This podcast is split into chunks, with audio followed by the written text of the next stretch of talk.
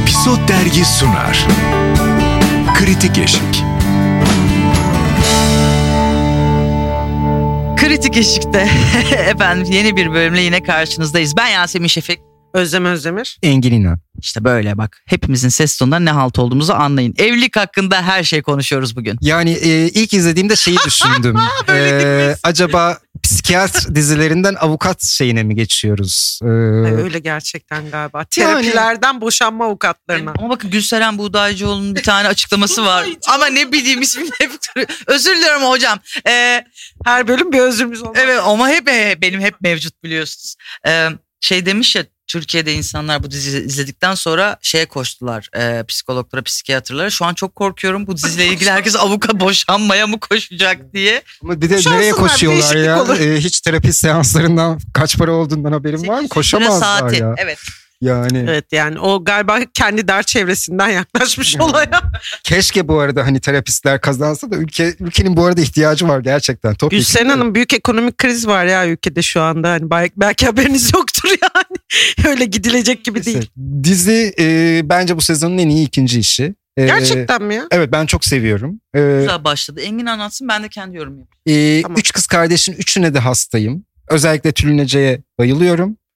Gökçe Bahadır da çok iyi. Yani yine kas da çok iyi bence burada. Gökçe Bahadır'ın kocasını kim oynuyordu? Sarp Akkaya. Ne yaptınız abi adama? O adam çok yakışıklıydı. Hala yakışıklı da yani. Tamam, dizi karakteri için olmamış ya. Olmuş da olmamış, öyle değil. Rolü harika da çökertmişsiniz Sarp'ımı. Yani. Yiğit Kirazcı'dan daha yakışıklı gözükmesin diye yapmış olabilirler mi acaba? Bu arada da Yiğit Kirazcı'nın... yani kendini artık net olarak gösterebileceği bir iş. Çok sevdiğim bir oyuncu çünkü. Umarım çok da yarar ona. Aşk Tesadüfleri Sever'de oynamıştı Yiğit. En son sinema filmi ikincisinde. Ya ben ona Güllerin Savaşı'nda düştüm. Yo, dizi oyuncusu değil. Yani sinema perdesinde izlerken başka bir Yiğit vardı orada. O da çok iyiydi yani, karakteri çok güzel. Güllerin Savaşı'ndaki adam da beni o kadar ikna etmişti ki ben onun Yiğit Kirazcı olduğuna inanıyordum. Hatta çekim yaptığımızda da öyle bir adam bekliyordum. Gayet normal, sakin bir adam geldi. Böyle atarlı falan bir karakterdi çünkü. Hı-hı. Güllerin Savaşı da ne iyi diziydi. Canan Ergüder vesaire. Bir şekilde evlilik hakkındaki her şey. Bir kere bu sezon bir de annelik kavramı da, böyle değişik anneler görüyoruz. Aile kavramı da, her ailenin içinden neler çıkıyor. Bu kavramlar da sanki biraz tartışılıyor sezon. Sumru Yavrucuk da harika bir karakter canlandırıyor orada. Çok çok çok iyi. Dizideki hikayeyi de seviyorum ve şeyi de bu dizide de yine konuk oyuncularımız girecek, çıkacak vesaire. O iş de çok güzel başladı. Ben severek izliyorum.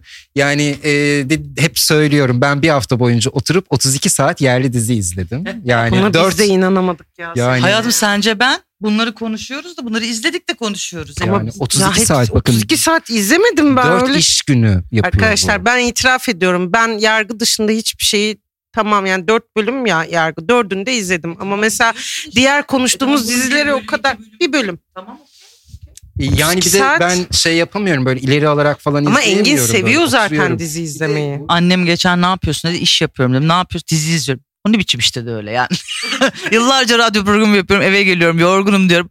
Konuşarak mı yoruldun diyor ya, onun gibi bir şey yani. Şu 32 saate kim üzülsün sana şimdi? Yani. Ben hesaplayınca çok üzülmüştüm kendime. Ben yani üzüldüm mesela senin adına. Bu arada da başka işlerimi gündüz de yapıyorum yani. Tamam canım, yani mesai saatleri çalıştım. İçinde yapmadığım bundan ne çıkıyor biliyor musunuz? Aşk yok. Bak bu sonucun çıktığını hiç düşünmüyorum. Net bir biçimde çıktı bu. Okay. Şimdi o zaman evlilik hakkında her şey ilk bölümle hemen açılışımı yapayım. Ben bir kere bu işin vizyona, yani sezona girmeden önceki o ilk fragmanında eyvah dedim. Gene bir diziye daha düşeceğiz. Çünkü iyi bir teaser var. Çok iyi teaser kesmişler bir kere. İlk izlediğimde evet bu beni alır dedim. Dizi açıldı. Ben şeyi seviyorum. Bir şey başlayıp ondan sonra 3 ay önce dediği kısma bayılıyorum. Dizinin o gidişatı, ana temayı veriyor. Sonra yan hikayeler zaten kendini oluşturuyor. Burada bütün oyuncular pislik olan da, karakter olarak temiz olan da her şekilde iyi yansıtmış kendini. Diziyi çok make-up buluyorum bu arada. Yani ne demek o? Çok makyajlı buluyorum. kadınlardan bahsetmiyorum yani. Çok evet yani evet bir yapay bir dünyası var. Yönetmenle değil de o plaza, zenginlik ve belki de olması gereken o. Yani evet belki de doğrusu bu. Orada da hani ben yanlış olabilirim. Ama sen hiç şey yaptın mı? Çok renk çok böyle. Dizinin o dünyasını beni rahatsız edici bulmadı. Sevdim. Mesela o kafe vesaire oraları da sevdim. Evin şaşı, kendi evlerinin şaşası. Gökçe Bahadır'ın evinin stili vesaire. Evet. Bence tatlı, dizinin kendi içinde sırıtmıyor. Bir bütünlüğü var çünkü. Tabii gelir durumlarına bakarsak aslında dünyalar aynen o mantıkla yaratılmış. Sadece ben izlerken tamam ama artık hani bir normal bir hayata da geçsek mi kısmına yani ilerleyen bölümlerde gelecek olan konukların akışına göre değişeceğini düşünüyorum. Yani şehrin farklı bölgelerinden ya da ülkenin farklı bölgelerinden bir renk girecektir işin içine. Son bölümde çok, mesela evet. İlk kez bir varoşdan bir karakter geldi. O dünyadan bir şeyler verildi. Şu an işin şeyi de ritmi de iyi gidiyor. Yani işin draması vesaire... İyi ya bir şekilde ben bir tek ismini sevmiyorum yani. İsmi benim için mesela izlemeden önce iticiydi. Evet. Ama bir de çok yaratıcı gelmedi ismi. Ben bir bölüm bakabildim arkadaşlar. Yani şöyle o bir bölümü de tam tamamlayamadım. Çünkü gerçekten beni şey hikayeleri çok sıkıyor ya. Evlenme, boşanma olayları. Bir de belki de hani zaten evliliği manasız bulduğum için de olabilir. Şey sarmadı. O aile hikayesi de o kayıp baba öldü mü geri döndü mü hikayesi de o da yani belliydi oraya geleceği ve o da bende bir hani etki yaratmadı. O yüzden ben izleyicisi değilim bu işin. Bu arada Selen Uçer'e falan da hastayım yani. Aa, çok iyi bir karakter yani bildiğim kadarıyla yani onun hikayesi çözülecek ve o çıkacak konuk oyuncu ama çok iyi kalsa keşke. Ben çok sürpriz konukların olacağını düşünüyorum şu an daha sezonun çok başındayız. Ya o iş tuttu zaten yani hem oyuncular için de iyi oluyor. Evet. Yani menajerim ara Kırmızı Oda bunu çok güzel yerleştirdiler. Yeni oyuncularla buluşmak kan yeni hikayeler. Evet. Ama senin en başta yaptığın tespit doğru yani Kırmızı Oda'nın boşanma avukatı versiyonu.